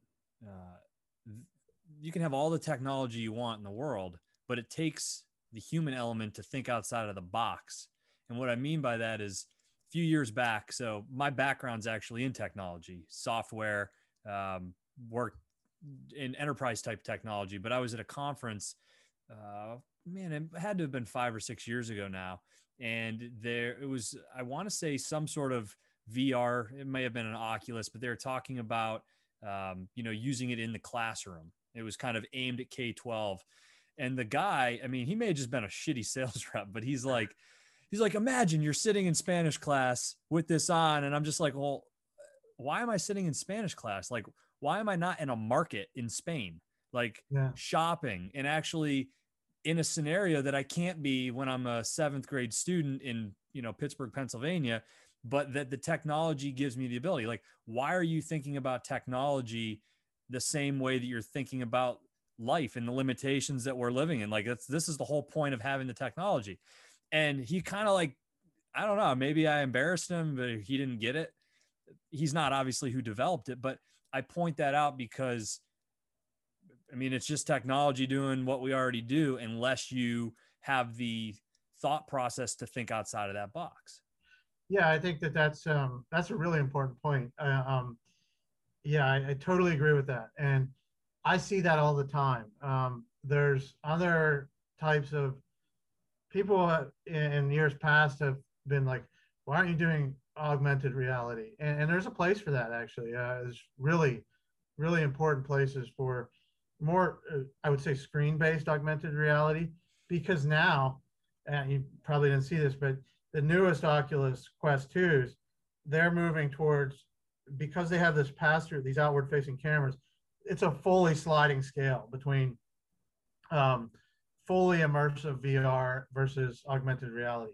People like to have this like floating model, and it's like that's not really helpful in a lot of cases. Uh, there's certain points where like if you're like we teach uh, the medical students with you know anatomical models and you can stand around and be viewing the same thing and point to stuff you can kind of do that with like a, on a screen too um, that's where a lot of people miss the point with vr and ar type technology. Um, they they think about it as immersive and yeah it is that but the real new newer things that, that are making it valuable and also fun to use it's not the immersion. It's the it, the immersion is like an essential component but the the real jump forward has been the ability to you know the the human interaction. And it goes both ways like i was saying like that that input the reason why i got into vr uh, originally was because it makes 3d 3d modeling much faster.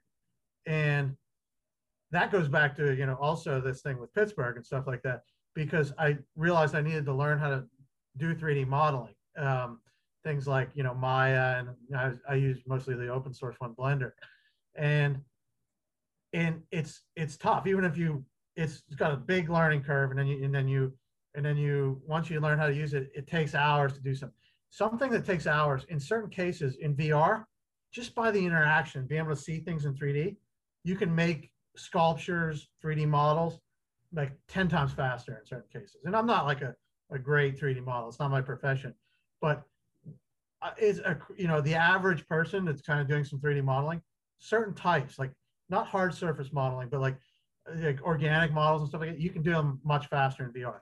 And that's that interaction, that, that human interaction thing. And you do have to think outside of the box for things like that. So you have to think about the right application. So um, one thing with like Zoom is, and I've been teaching a lot over Zoom, um, and we went to fully Zoom-based teaching for first part of the pandemic, and there's good things with that, and there's bad things. And one of the things that's not so good is the when you're sitting around a room, for example, and you want to look over and you can see that somebody's starting to talk. Um, we don't have that in VR, but it's it's coming. It's going to be in the next couple of years. You're going to be able to see when somebody's talking. You're going to have like a representation of their face, but you also have that ability to look around the room and say, "You're not paying attention," or "You're like getting ready to talk to that person." I want to hear what you're saying, so I'm going to direct my attention to that person. So VR has that ability, and it's going to increase as we start to bring in like facial uh, recognition and stuff like that. So. Yeah, you- there's so many different applications. I could I could talk about it. It's it's uh, I th- and I think that you can talk about this stuff a lot because there's so many different ways that I haven't thought of that we could we could probably use it. So well, I'm I mean as as cool as technology is to connect you and I here. I mean there's a frust there's a frustration for me sometimes where because there's even a small lag time in connectivity, it's harder to interject mid thought, right? So it's like when you're talking or I'm talking, it's harder for either of us to stop somebody and say, "Hey, yeah, but what about this?" without it really talking over. And uh, I'm like, man, I just I want to get to a point where I do this in person. Year a couple years ago now, when I first started podcasting, it was just my brother and I, and we were doing it on location out in LA, and it was all geared towards the cannabis industry. We were called the Bud Brothers, and so like we would talk to CEOs or different growers, you know, folks from the industry, but it was all in person. And then when the pandemic happened, this was like, well, shit, I can get back to podcasting and this will actually be the avenue to make it happen at a time where you can't be in front of people. It's like the perfect time to get back into this. I've, I, by all means, I love this platform and Zoom has been great I'm not at a point where I can efficiently produce the number of podcasts by I can't fly people here to Pittsburgh every week, you know, multiple times a week, and I don't have the ability to fly over the country.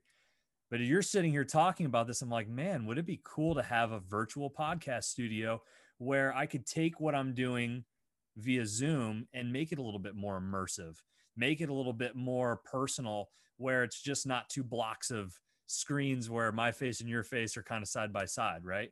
So yeah, and I think that uh, it would increase it would it would change the conversation that, that we have, as you say. Um, I think it would also um, it would it would it would lend to new things. I don't think we're there yet with VR technology. We're close. Uh, um, we have these. There's a there's a number of different platforms where you can have group VR meetings, and for some of that, I think it would be good for the like teaching and education. Um, for you know this type of uh, you know a conversation setting, we we need to get to the point where we have a like a blended scale, and so they're getting there. They're close because like they're starting to do really interesting things with facial recognition where it sees how your your your mouth's moving and and it can create your make your avatar look exactly like you. Uh, there's really cool things and some of it's going on in Pittsburgh actually. Um, there's a lot of really really exciting research going on in Pittsburgh in that area. Um, but uh, the other thing that they that they're doing right now is with the Quest, for example, um, you're able to like see your desk in real your real desk in front of you, and then have like giant screens up, up in front of you, or you can have the your your your friend's desk from somewhere else beamed in, for example, stuff like that. That's on its way, and there's going to be a number of different ways that that uh, you know benefits the t- and changes the way we we have conversations and interactions. But um, yeah, it's a it's an exciting. I mean, we we got an EEG uh, headset for to be able to combine and see what people are how their brain activity is changing under different situations. And you know, you were saying, I was saying, well, uh, you know, it's not really reading your brain. You can tell when somebody's um, doing an easy math problem or a hard math problem. I've done it myself, and you can the, there's a difference. You, you, can tell the difference if you have this EEG headset on. Uh, it, eh, the the the the brainwave activity changes whether you're doing it no problem, an easy problem, a hard problem, whether you're unable to figure it out, you can tell all those things. And it's it's um, in our case we're using a different. It's not deep neural network, but it's a different machine learning. Uh, it's kind of a, a algorithm program to to be able to tell the different ways. And you you train it. You say, okay, I'm doing a hard problem now. I'm doing an easy problem now, and then you do a harder easy problem and it can tell you whether one you, which one you're doing. So you just and answered so, a question then, because I was going to say, what about with honesty? But you need the baseline to say I'm doing a hard question. Would you be able to create that same type of baseline to say, okay, I'm being honest, okay, I'm not being honest, like the same way you would on just taking a lie detector where they say, hey, your name is Randy Stout, right? Mm-hmm. Yes, you know. Yeah, and and uh, I I think you can.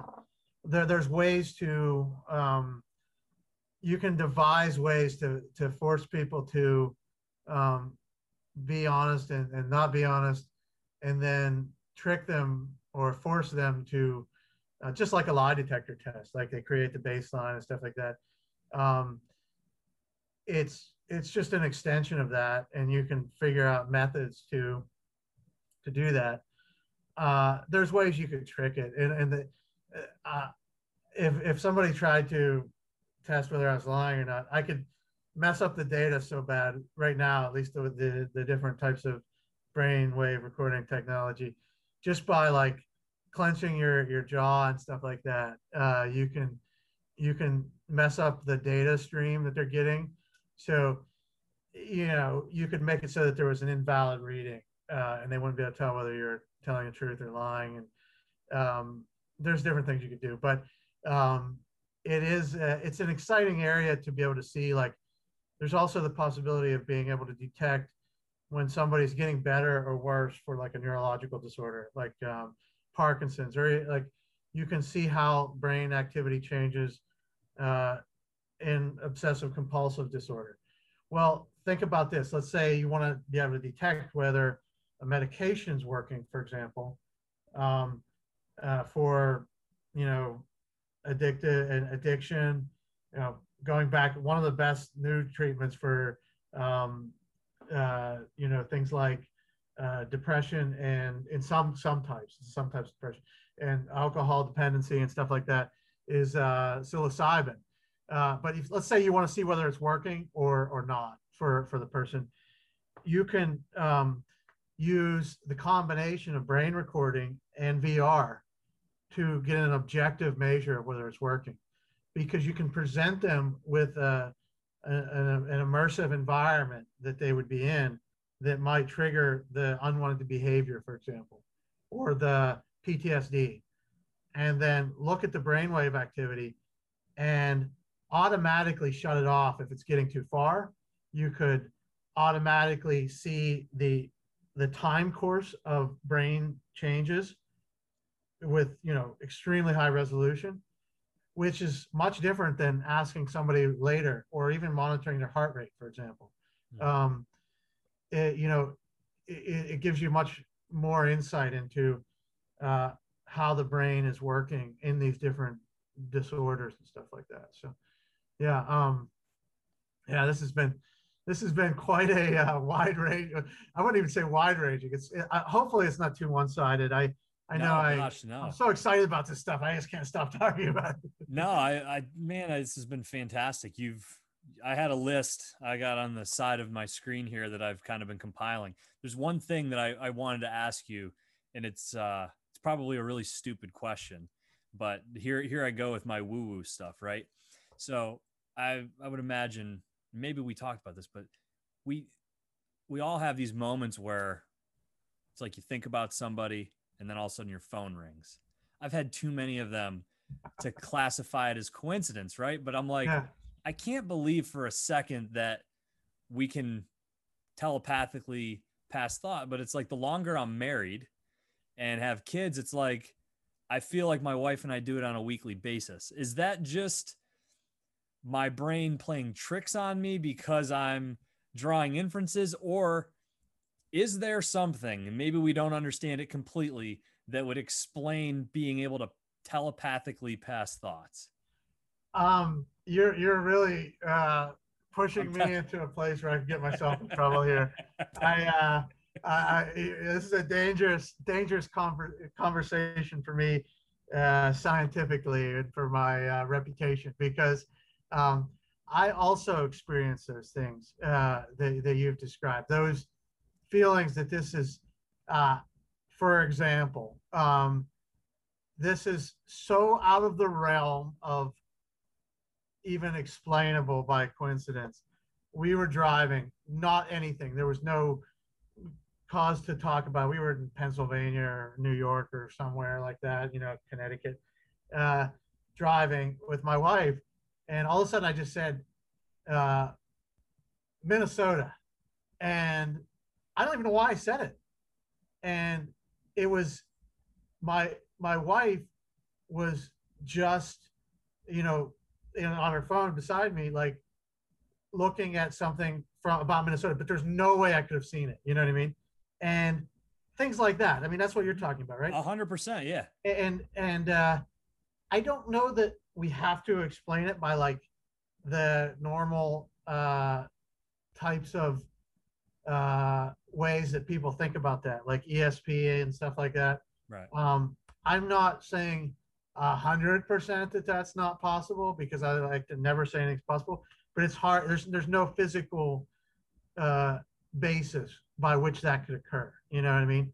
Right. Um, uh, you know, your brain isn't making electromagnetic fields that are um, in any way detectable or influencing the person, even if they're sitting next to you. Um, it's just not really possible. Um, by based on my and I think everyone's understanding of physics. But it seems like it happens, right? I mean, this is one of those things.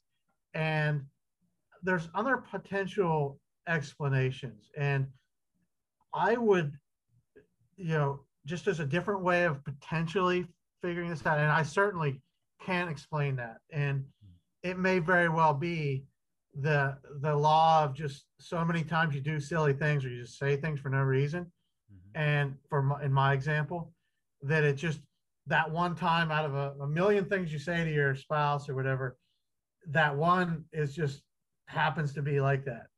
That's a possibility. It might just be total coincidence that we're we're we're finding patterns. Our brain is finding patterns that that that we we're, we're designed to do that so that we can understand the world around us in, in more um, effective ways by finding patterns. You know what I mean? Yeah. Um, so we we've our brain is you know the most powerful computing device that we know of right now uh, by far um, so maybe we're just finding inferences that aren't real or another possibility is that we're kind of like by living the same we have two of the most powerful you know i i you know people would say com- com- computational devices and i would like to make a comment about that but two of the most powerful computational devices and most complex things in the universe, organized things in the universe anyway, um, sitting next to each other, getting similar streams of data. There may be unconscious cues that are driving that. Um, and there may be reasons, even if you're far apart and you're not together, like there's a certain number amount of time from when something happened that it just so happens to come back into your your kind of subconscious and bubbles up into your memory for example. Like when you're thinking of somebody and all of a sudden your phone rings and you're like i haven't thought about this person in a year and the moment that i did my phone and the, rings and, and you know i'm struggling and i'm not saying that this is a reason but like one of the ways that that could happen for example is you're thinking about that person because it's been so long partly um, you think about a lot of people and they don't call you. Yeah. And then the person that you're thinking about, maybe um, you're thinking about them for not entirely reasons like you saw a program that that they liked and they were like there like there's been there's lots of experiments where even if it's too fast to see it you can't say what you saw. And then they ask you to, to name a, a color you'll be more likely to name red. That's just a like a blunt kind of probably yeah. mangled example. Um, because it's in your subconscious. So maybe uh, there was a, a news story about something that you talked about five years ago as as friends. And it's that time of year when that that you know programs on tv or something like that. Maybe even yesterday. And then you're you're both happening to think about each other or something like that that would be a an explanation for this that is within the realm of physics as we know it. Because, like I said, there's not a conceivable way in which, uh, you know, any kind of electromagnetic effect or any other kind of signal would be transmitted across that time, that space and time. Hmm. That said, we can start to talk about things like our our brain isn't really a computer. I don't think our brain is it should should be generally thought of as a computer. I think the the important parts of the human brain, the actually the brain especially, and the cortex especially, and what we think of as what we're doing. We're talking. We're we're we're using our brain to think and figure things out. Um, that's all a reflection of us trying to imagine what the outside world is like. You know, we're not really seeing the you know and and and hearing sound directly our brain is figuring out what that what those signals and they're really memories uh, because they're they happen you know milliseconds ago um, uh, where our brain is taking those memories and trying to simulate the outside environment so that it can um, you know decide where it is and what's happening be, would that be similar to like um, I heard something a while ago where like if you snap your fingers, it looks like the sound is happening the same time you're snapping your fingers, but it's not. You're actually processing the sight of you snapping your fingers quicker than you're processing the sound of you snapping your fingers, but your brain does a quick little trick and aligns it because it knows that it's supposed to be happening simultaneously. And you can see that because they'll look simultaneous as you move a certain distance, and then your brain decides to stop doing that uh, that little fudging of the real uh, temporal order of things, uh, of the arrival of the sound versus the arrival of the of the of the light, and at some point it stops doing that, and that's when you see somebody really far away, you know, throw a, a garbage can down or a lid or something like that, or or shoot a gun, and you see the flash or the smoke, and then um, then it, you hear it later. But then at a certain point, your brain starts doing that. It starts, you know, bending the temporal order uh, of the truth, and and it's because in all of those cases, the sensory information is really a memory that your that your brain.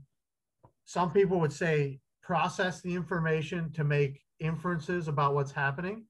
Another way to say that is you're taking stored information. It's this stuff stored very briefly, and you're you're integrating it with older information like that that's you know over there like that that you have this space that you're you're thinking that you're in in the world and a distance for example that your your brain is estimating and then you're you're you could think about it as trying to uh, make inferences or you could think about it that your brain's creating a story and another way to say creating a story is you're building a simulation of what's happening around you. And so I like to say that your brain is really the by far the most powerful simulation engine. Uh, it's it's it's not a computer because a computer processes information, an input and an output, and it has a temporal order to that. It, it, it does it in a stepwise fashion. Our brain uses a combination of like activity overlaid onto a, a structural type of computing. It also combines digital and analog um, uh, transformation of information. And so it, it ends up um, being very different than computers. And so at some point, we're going to have to like move beyond that computer analogy. And it's interesting because so many of the really higher level neuroscientists and, and researchers that are in the field now, they come from like physics backgrounds and, and computer science backgrounds.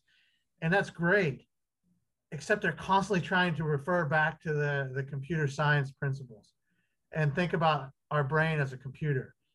And I think there's some limits to that. And we're bumping up against some of those limits right now.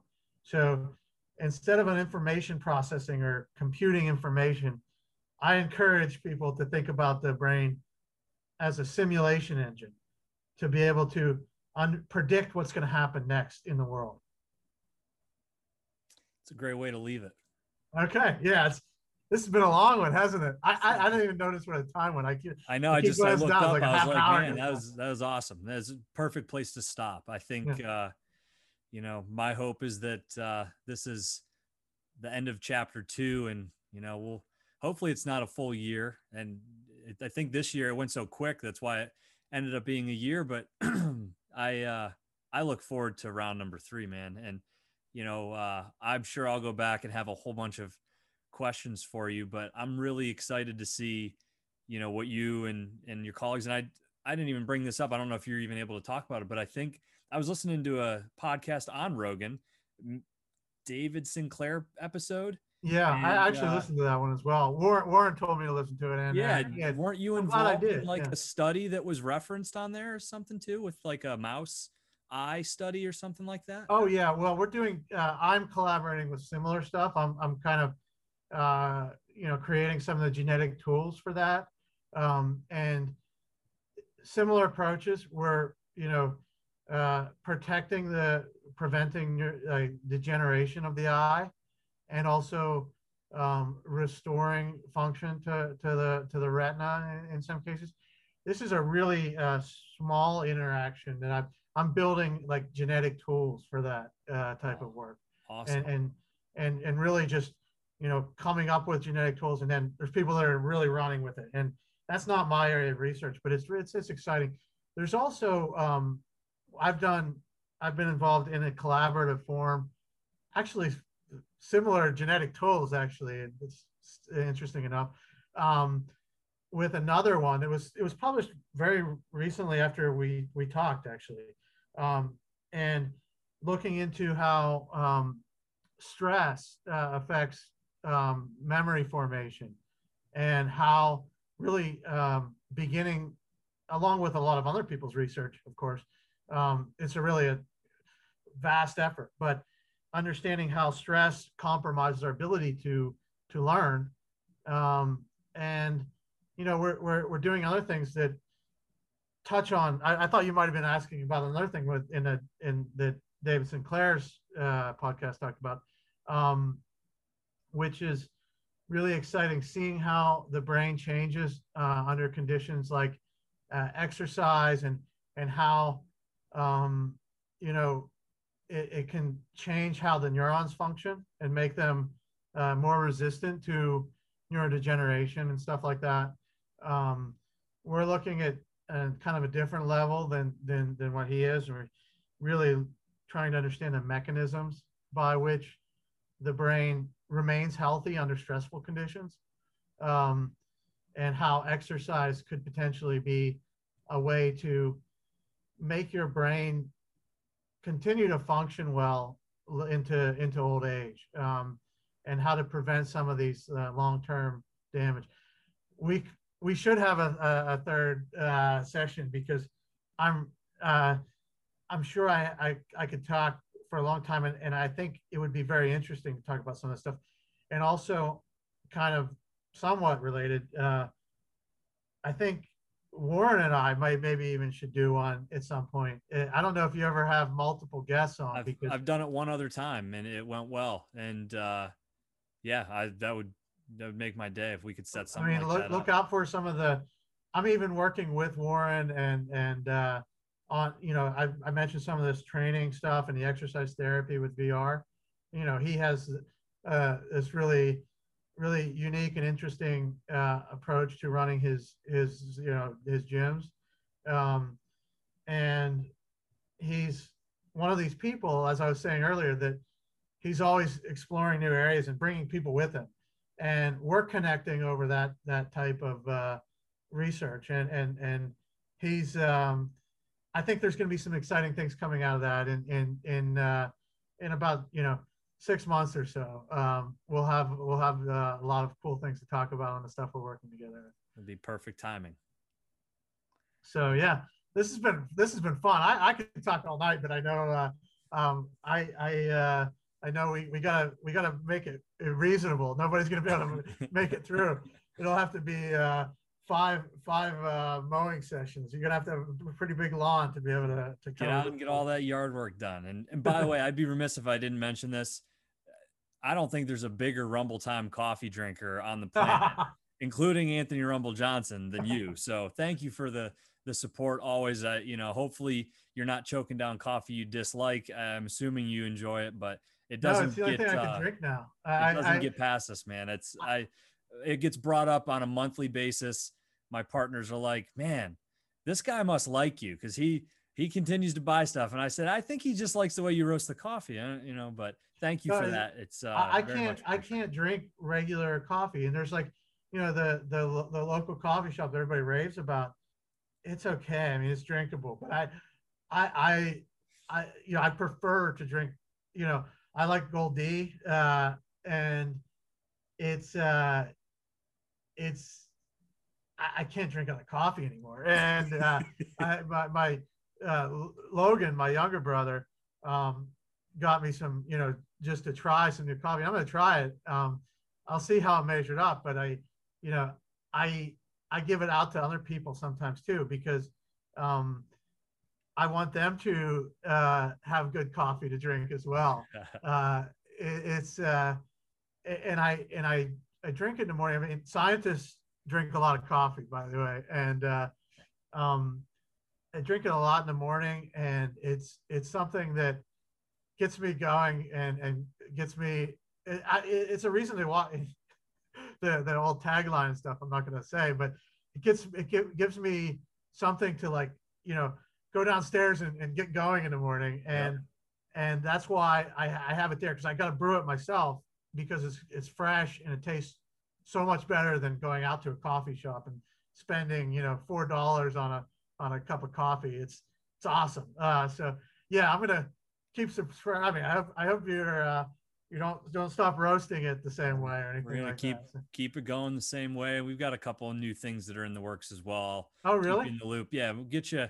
I um I'll get you another like this month's um batch. I'll have them send out a special box for you with some other stuff in it. That'd be cool. I'm, I'm always interested to try it. I mean, it's it's already my by far my favorite coffee. Yeah. We're working and... on a, a mushroom blend right now, so it's gonna have six different types of mushrooms inside of it. You can't really you don't taste that aspect of it, but it's like turkey tail, lion's mane, cordyceps. So trying to we're working on the final formulation right now, but leaning may actually do two different ones. One that's more immunity blend and one that's more um, kind of geared around like oxygen transport with cordyceps and things like that. But I'm leaving that up to the the guys that do the development and once they're ready i'll i'll taste it out but i'll make sure i get you a sample in there too. That's cool. I'm looking forward to that. That's exciting. I uh yeah i'm um especially because trying those new things i i like coffee. I have a tendency to like um uh, milk with my coffee but i'm trying to just drink it straight and and